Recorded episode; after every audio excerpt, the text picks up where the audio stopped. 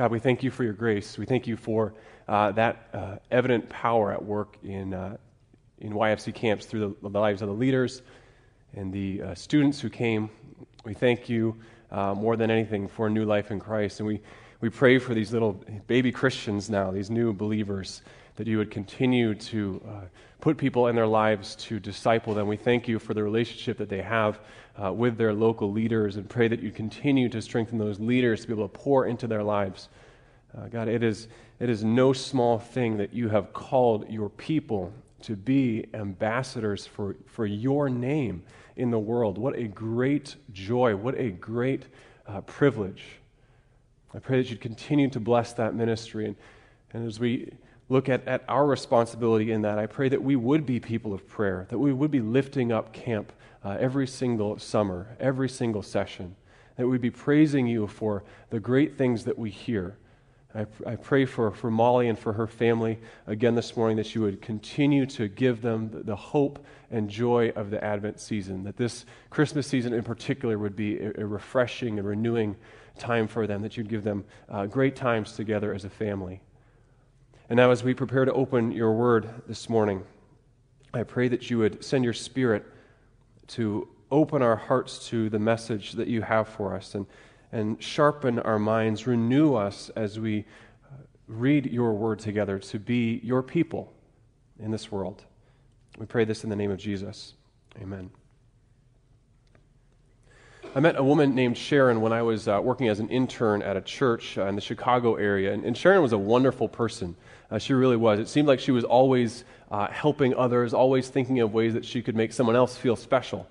Uh, she worked as an occupational therapist, and, and so uh, in that position, she was able to help a lot of people. In particular, uh, she did a lot of work with people with cognitive and physical disabilities. And this is very personal to her. Her, her own daughter had cerebral palsy, and so this was a matter of, of her own heart, something that was very close to her. And it seemed like she was always serving.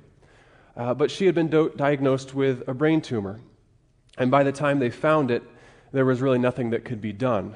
So by the time I met her, she was confined to a wheelchair, living in a convalescent center. She had lost the use of, of one of her hands, uh, one of her arms completely, and the other was starting to go as well. She really couldn't care for herself at all. So Sharon was a woman who had lost everything. After the diagnosis, her husband couldn't deal with it, and he ended up leaving her. And her daughter, whom she'd always cared for uh, so well, uh, she wasn't able to care for her anymore, and her daughter had to go to a different uh, home. And so she rarely got to see her as well. She lost her house. She lost her ability to care for herself. Really, she had nothing left. And there was nothing that anybody could do to help her. Sharon's situation was totally and completely hopeless. Now, as followers of Jesus, we are supposed to be people who bring good news. This is the, the foundation of who we are, right? This is our great uh, joy. This is the commission that Jesus has given us to, to be people who bring good news everywhere that we are. But how do we do that with a situation like Sharon's, where there's no hope? What is good news for Sharon? How can there be good news for her? I'm going to come back to her story in a minute. Today is the start of the season of Advent, where we get to uh, celebrate the coming of Jesus into the world. And in this Advent season, we're going to spend uh, looking at the life of Jesus and see why Jesus' coming is such good news for us. And in particular, we're going to see how Jesus stops to address individual needs throughout his ministry. So he's preaching to thousands, he's healing dozens and dozens, and in the midst of this really busy ministry, we see him stop to address this one woman, address to stop this uh, one man, to bring them good news in the midst of all this busyness. So today we're going to see that Jesus came for the hopeless. And we're going to look at a passage that has two uh, powerful stories in it. So go ahead and turn to Mark chapter 5. We'll look at verses 21 through 43 together. Mark 5, 21 to 43. Uh, if you don't have a Bible, grab one from the pew rack. It's found on page 995. Mark chapter 5. So there's two stories here that are going to make that point that Jesus came for the hopeless. Uh, the first story is the story of Jairus' daughter. And this starts with Jesus in a particularly busy season of ministry. He's been traveling all over the region of the Sea of Galilee, kind of his home uh, region. And his ministry has been powerful. He has healed people. He has shown uh, that he has the ability to, to bring the great news of God and God's kingdom to the surrounding area. And crowds are just gathering to him. They hear about what he's done. They, they want to be close to him. They want to experience his teaching. They want to see what this power is all about. And so he goes to the side of the lake, and this crowd uh, swarms him. And then suddenly a, an urgent need arises. Verse 21. When Jesus had crossed over by boat to the other side of the lake, a large crowd gathered around him while he was by the lake.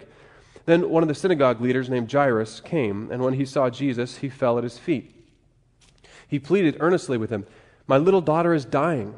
Please come and put your hands on her so that she will be healed and live. So Jesus went with him. A large crowd followed and pressed around him.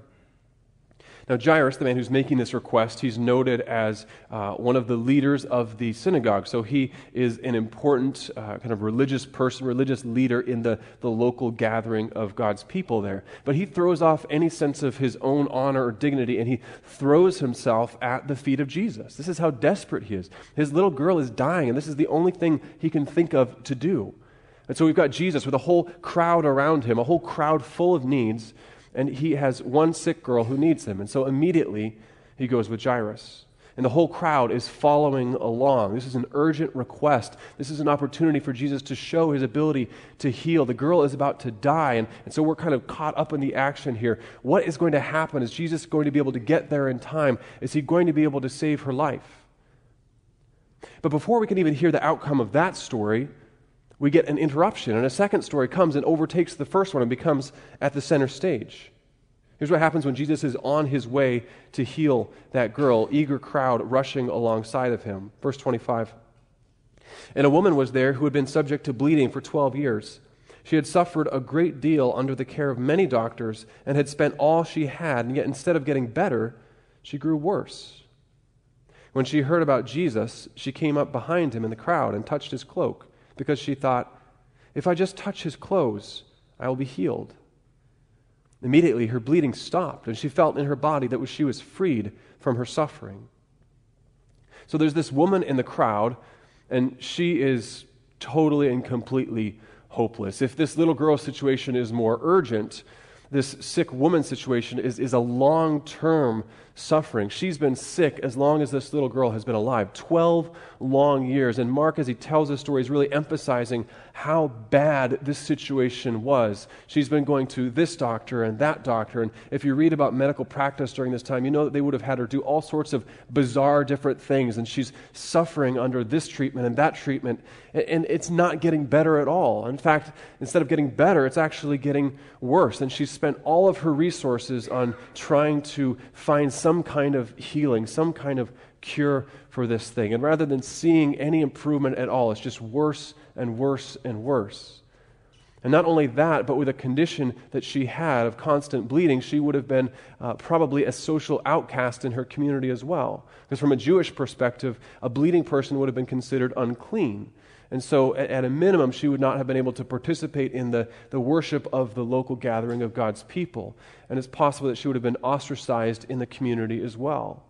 So, you can, you can imagine the situation that she was in. It's a totally hopeless situation, and there's simply nothing that anyone can do to help her. And yet, she's heard about Jesus. She has heard that he is a powerful, holy man, and, and she thinks that perhaps, just maybe, if she reaches out and just touches the, the edge of Jesus' clothes, then, then maybe power would transfer from him to her and, and she would be healed. And she doesn't dare address him. She doesn't dare ask for him to do anything for her. She just kind of sneaks up behind him in the crowd and, and touches his clothes. And we learn in just a brief little verse, an amazing thing happens. Immediately, she's healed. Just with that, without Jesus even turning to address her. Her bleeding stops and she knows it. I mean, can you imagine how full of relief she is? 12 long years of suffering, totally destitute because she has used all of her resources on trying to get better, lost every single ounce of hope possible.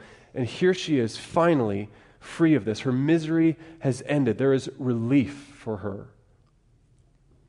At the beginning of this month, uh, several weeks ago, I started to get sick. Um, not a, a, big deal, just a common cold, very uh, uh, kind of uh, normal sort of thing, right? Uh, and over the course of uh, three or four weeks, it moved from my chest and congestion and coughing, all that, up to my sinuses and, and clogging that whole thing up. And I won't describe all the gross details for you, but um, I have to admit that uh, I'm really bad when it comes to colds. Uh, we we kind of joke in my family about the difference between when Emily gets a cold and when I get a cold. Uh, when my wife gets a cold, she just continues on with everything as if it's normal uh, and has to go through a few uh, Kleenexes. When I get a cold, it just totally devastates me, and I feel like the, the, end, the world is ending, and I'm miserable, and I'm complaining, and I'm whining, and I'm just ready to give up. Uh, so this time I finally got into the doctor and uh, ended up going to uh, get some uh, uh, medication from the store. And, and while we were there, uh, Emily waited with the kids in the car, and, and our two year old asked, Where's daddy? And Emily told him that I was getting medication, and he promptly responded by saying, Oh, does he have a man cold? yeah, yep. Yep, son, he has a man cold. That's true. Uh, now, I don't say that to, to minimize the situation here and to say, hey, I had a, a, cold for three weeks, so I understand what 12 years of suffering is like. Actually, quite the opposite of that. I think if, if that's how I respond with such a minor, such a very insignificant and brief illness, can you imagine how much more this woman suffered? 12 years of absolutely no hope for healing and getting progressively worse and worse and worse. It must have been a tremendous source of relief to understand that she was finally healed. She was finally well. Except something terrible happens. She gets caught. Verse 30 at, at once, Jesus realized that power had gone out from him. He turned around in the crowd and asked, Who touched my clothes? Now, the woman wanted healing. She was so desperate for, for healing that she did the only thing that she could think of. But, but she didn't want to disrupt. She didn't want to get in the way. She didn't dare ask for Jesus' attention. She just kind of wanted an anonymous healing. And yet, Jesus here stops the whole processional. Now, remember, Jesus is on a mission here. This is an urgent matter. That little girl is dying. He needs to rush out there and, and, and get to her so that he can heal her before she dies. She, she's on her deathbed right now. But rather than pressing on as fast as he can, Jesus stops. And of course, there, there's no sense in asking his question Who touched me? Well, his disciples remind him how ridiculous the question is. Verse 31 You see the people crowding around you. His disciples answered, And, and yet you ask, Who touched me? But Jesus kept looking around to see who had done it. See, there's no sense in stopping this urgent rush of a crowd to figure out who might have touched Jesus. Everyone is touching Jesus here. But Jesus just ignores the question and keeps on looking. Well, at this point, the woman knows that she's been found out, so she fearfully and reluctantly steps forward. Verse 33. Then the woman, knowing what had happened to her, came and fell at his feet, and trembling with fear, told him the whole truth. Jesus said to her, Daughter, your faith has healed you. Go in peace and be freed from your suffering. I love what Jesus does here. That this woman is, is terrified. She didn't feel worthy of Jesus' attention. She didn't want any attention. And Jesus is stopping this whole urgent rush to the house of one of the most prominent people in town to help out one of the lowest people in town, this destitute, unclean woman with no hope for a cure. Jesus stops everything and she makes and he makes sure that she gets exactly what she needs. And what is it that she does need? Well, the answer is obvious, right? She needs physical healing. She needs this bleeding to stop. She needs to be well. And that's certainly true. But, but that has already happened, and that could have happened anonymously without Jesus ever stopping. He realizes that she needs something more. She needs to know that she is loved by God. She needs to know that she is not an outcast in God's eyes. She needs to know that God has not forgotten her. And so, to her trembling admission of, of sneaking up and, and touching him, he responds by commending her faith. Daughter, your faith has healed you. Go in peace and be freed from your suffering. So, this was not some magical act of, of power transferring through Jesus' clothes. This was because she was believing in the power of Jesus. And that is the right thing. If only more people would believe in the power of Jesus. And he tells her, that she is totally healed.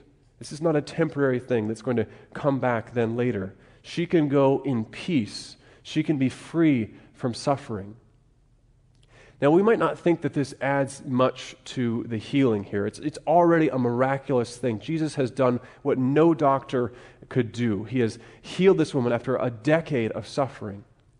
But, but think about this from the woman's perspective. Jesus takes the time to stop and to turn to her and to address her. And not just dealing with her, her physical need, but dealing with her, her spiritual need as well. He sends her off with the blessing of God. Be whole, be well, experience God's peace, His shalom, His, his goodness. She, she's not just healed of her physical sickness, she is made totally well. It's a remarkable story. But what about Jairus' daughter? This, this whole thing has cost precious time, and, and that's what this story was supposed to be about. Verse 35.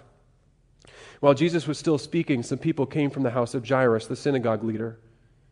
Your daughter is dead, they said. Why bother the teacher anymore? It's too late. Jesus stopped to heal this woman, but what about the girl? I mean, from all appearances, this woman's condition was not life threatening. And yet, Jesus stops the whole thing. Why didn't he just rush off and, and heal the little girl and then come back and address this woman? This little girl's situation has gone from urgent to totally hopeless. It is the end for her. There's simply nothing that can be done. The girl is dead.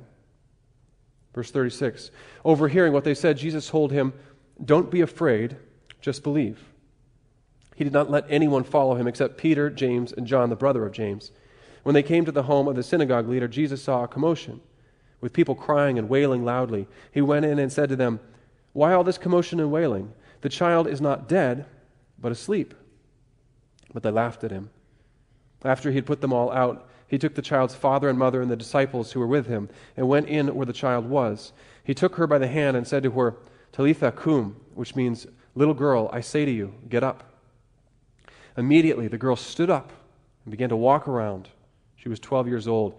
At this, they were com- completely astonished.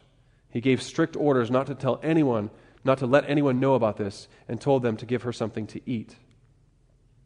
And what's interesting here is that Jesus appears to be totally ignoring what we would call reality. He's ignoring the, the facts on the ground, what, what's actual reality. So he hears that the, the girl has died, and he turns to Jairus and tells him not to be afraid, but to believe. How is that possible? The guy's daughter has, has just died. And then when they get to the home and they see the, the gathered family and friends there crying out in, in mourning and sorrow, he again ignores reality. She's not dead, she's only sleeping. And you can understand why they laugh at him, and you wonder if there's a little bit of anger in the laughter. How can he be so insensitive at a time like this? This is reality, and he's not dealing with reality. And yet, reality changes suddenly, quietly, in an instant. Hopeless becomes not just hope, but a new reality. The girl is brought to new life. Get this girl some food. She's walking about, restored to her family. It's an amazing story again. So, two stories put together here, very simply told, to make a powerful point. Jesus came for the hopeless. So, it doesn't get much more hopeless than 12 long years of suffering and only getting worse and worse. And it doesn't get any more hopeless than death. See, this is the good news of Jesus. He came to make the hopeless totally well. He came to bring new life. So the crowd pressing all around him, and he, he's stopping to bring good news to the one. See, Jesus isn't too busy to engage the people who need him. The needs of the crowd aren't too much to stop him from going and healing this sick girl. And the urgency of going to heal that sick girl is not too much to keep him from stopping and turning and addressing the deep needs of this woman. See, Jesus came for each one no matter how hopeless they are. These stories show us that, that Jesus can address the most hopeless situations in our lives as well. They show us that, that Jesus notices us, that Jesus has time for us, that Jesus can help us. This is incredibly good news for, for you and incredibly good news for me. And maybe you're in the middle of a very difficult time in your life right now. Maybe this has been a hard year for you. Maybe you've done everything that you can think of to try to get some kind of relief, some kind of help, something positive in your life. But there's simply nothing to be done. There's no hope here. The gospel shows us that each one matters to God. Jesus gives us a great picture of God's heart. We looked at this this summer. Jesus tells a story. He says, if, if a shepherd has a hundred sheep, but one of them gets lost and runs away, that shepherd will leave the 99 and go after that one sheep until he finds it. And when he finds it, there is rejoicing. He is so glad because he has got that lost sheep back to himself. And Jesus says that is the heart of God for his people that he has created. Heaven throws a party when one person turns back to God. There is rejoicing in the presence of the angels of God over one sinner who repents. So we learn that each one matters to God. You matter to God. I matter to God. And it doesn't matter who we are, what our social status is, if we're the most important person in town like Jairus, or we're a forgotten nobody like this woman whose name we never even hear. It doesn't matter how hopeless our situation is. Jesus came to give us hope, and we see throughout the Gospels that He is powerful to bring new life to any situation, no matter how hopeless it seems. And maybe you have a hard time believing this, but Jesus knows exactly what you need. And he is powerful to give you exactly what you need. He turns his attention to you. He loves you. He cares for you. He is powerful to save. And this means that we are able to trust Jesus.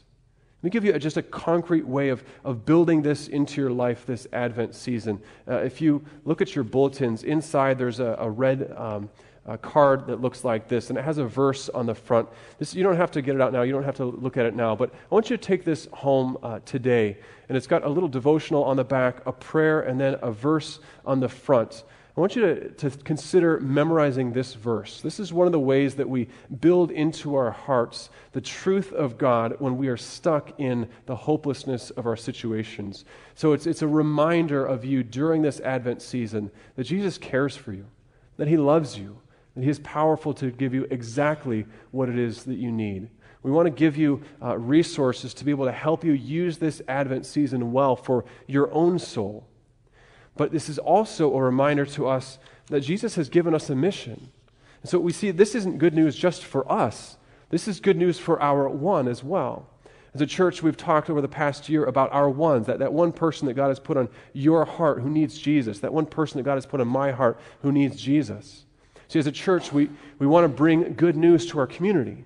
And we realize if we're going to do that effectively, it starts at the most personal level. It starts with each and every one of us choosing to live as a missionary to the people that God has put in our lives.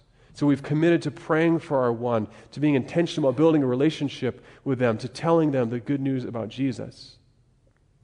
Now, if you're here and you're not yet a follower of Jesus, or, or you're not yet sure what to do with the whole church thing or what to do with God, you, you might hear this and it might seem strange. It might even be a little bit uh, off putting to you. Am I someone's one? What is this about? I, I just want to say that our ones aren't kind of our little project or a little good deed or, or a checkbox that we want to be able to mark off. And the truth is that, that we have found life in Jesus. Jesus is the most wonderful thing that has ever happened to us. It has totally transformed every aspect of, of who we are. And, and having experienced life in Christ, we want you to be able to experience the same thing we have experienced. That's the whole heart behind this whole thing what these stories mean is that Jesus cares about your one. He cares about my one. Now, some of you have been praying for decades for your one. Maybe it's a son or a daughter who has run far from God.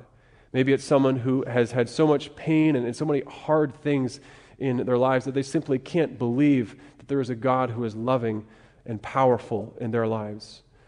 And maybe it's that, that lifelong friend who's just never really had time to bother about uh, this Jesus stuff. Their story is not done yet. God cares for that person. And He is working actively to bring that person back to Himself, and you get to be part of God's work in their life. Their story is not hopeless, no matter how long they have been, you've been praying for them. Their story is not done. Let me go back to Sharon's story. Sharon was someone's one. My ministry mentor had prayed for her for years and years. They had worked together. They had built a strong relationship with each other. Uh, they worked together to help people with disabilities. But Sharon was always kind of just religious enough to feel like she was okay with God without being too religious and kind of being quirky or whatever. So when Sharon had to move into a convalescent center and when she had lost everything, when she had this terminal diagnosis, my ministry mentor was one of the few people who stuck with Sharon. She made sure that uh, I went and spent uh, time every single week with her so that Sharon was not alone week after week. And of course, as, as an intern, I had no idea what I was doing. I had no idea how to bring hope uh, to Sharon. I looked at her situation. I've never experienced anything like that. How, how can I do anything of, of, any value for this woman? So, my ministry uh, mentor suggested we do a Bible study together. And, and I didn't know what else to do, so I said, okay, we'll do that. And, and I've been studying the book of Colossians. I knew there's a lot of great stuff about Jesus in there. So, that's what we did. We would go and we would talk, and I would kind of take her on walks through the, the convalescent center, and then we would sit down and we'd open the book of Colossians in the Bible and we'd just read. And we'd talk about Jesus. And this woman who had lost everything, whose situation was totally helpless, came alive. There in her wheelchair, unable to care for herself, losing the, the functioning of her body, she saw the beauty and the wonder of the gospel. She saw that Jesus came for her, a, a hopeless, forgotten woman. She saw that Jesus was for her, and he totally changed her life. Now, Jesus didn't heal Sharon physically. He certainly could have. We see in, in the Gospels that he definitely has the power to heal every single need we have, including needs like a terminal diagnosis. But Jesus gave her exactly what she needed. He gave her peace, and he gave her new life at the very end. And now she's with him. And she gets to experience peace totally, forever with God. See, this is why we do what we do. This is why we talk about our ones. This is why we, we are pushing hard to be intentional about using our time and our resources as a church and as individuals to bring the good news of Jesus to our community because Jesus came for everyone, each and every one in our lives. People in need of healing, just like we are in need of healing. We want to use this Advent season to be intentional about bringing good news into our community and the people that God has put in our lives. I want to give you three concrete ways that you can do that this season. The first is to pray. Uh, we uh, did these about five uh, months ago, but there are these little uh, business side cards in the display on the opposite side of this wall over here and what these are is a reminder of how Jesus came for each one. So on the front it says one, on the back it's this verse from Luke 15:10. There is rejoicing in the presence of the angels of God over one sinner who repents. Now, some of you have done this. Many of you are praying for your ones, but maybe you've kind of uh, let it go a little bit, kind of slipped a little bit on this, and kind of forgotten about uh, praying intentionally for your one. I want to challenge you to take one of these cards if you haven't, or renew your commitment to this. Write the name of that person that God has put on your heart, and make a commitment to pray for them every single day. Put it in your wallet or, or, put it on your desk or your bedside table. Put it somewhere where you're going to see it regularly as a reminder that God has put this person in your life. He has put them on your heart, and they need Jesus. And you get to be the person who brings them the great news of Jesus. So we start by praying. And the second thing is uh, the kind of concrete step here is to commit. Uh, in front of me here is a big uh, row of, of red or Christmas ornaments. And what these ornaments represent, they're not just a decoration, but they represent people in our community who need Jesus. And next week at the end of the service, we're going to have an opportunity to come forward and to take a, an ornament representing our one and to put it on the tree here. And then throughout the rest of the Advent season, it'll be a, a visible reminder right in front of us every single Sunday that this is what we are about. We are called to bring good news to our ones, and we're committing to do that to the, the person that God has put on our hearts. And then the third concrete thing is to invite. Christmas is a fantastic time to invite people to come to church. Uh, surveys have shown that, that the majority of people in the U.S. still think that people should probably go to church around Christmas time. So, uh, no matter what they do with Jesus or God the rest of the year, they tend to feel like Christmas is a great time or is a time where they should come. And if they already are feeling that way, a simple invite from you, their friend, lets them know that they're welcome here And because they know you, they know that they will not be alone. They will at least know someone there. So, again, I want to point out these uh, invite cards that we had made up as well. There's another stack of them in there. You also have them in your bulletin. It's a great, simple way to invite your one to come and to join us and to hear what Jesus is all about and hear how there is great news no matter what their situation in life is. This is such uh, an important time of year for us as a church, is to, to refocus our attention and our hearts on Jesus and what he means for us. And then to use that as, God is ministering to our hearts and bringing us wholeness and healing and life, then we get to share that experience with others as well so that they too will get to experience the great news of Jesus in their lives. See, this season is great because we get to gather more with friends and family, a lot more chance to interact. It seems like there's always some kind of festivity, always some kind of party, and, and the streets are decorated, people's houses are decorated. There's, there's so much anticipation here. But best of all is the reminder for us as followers of Jesus that there is good news no matter what. See, for some of you, you don't even feel like celebrating this year. It's been a difficult season of life for you. But the good news of Jesus is that even if that is your experience today, you realize that He came for you and He cares about you and He will give you exactly what it is that you need. There is good news for us this morning. Please join me in prayer. God, I thank you for your Son. I thank you for a season to come and focus our attention on a, as a church on the birth of Jesus, the coming of Jesus for us. We thank you so much for this really unfathomable event that you would send your own Son, the one who is with you from the very beginning, the one who is your agent in creation, eternally existing at your side, would come as a helpless baby, would come in every appearance of weakness.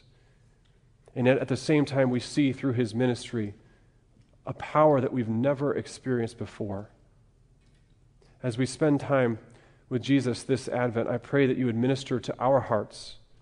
Where healing is needed, I pray that you would heal. Where hope is needed, I pray that you would bring hope. And God, be at work in our community as well. Use us as agents to announce the good news of Jesus everywhere we go, in every gathering, every opportunity. Give us opportunities and give us courage to use them for your glory. We pray this in the name of Jesus. Amen.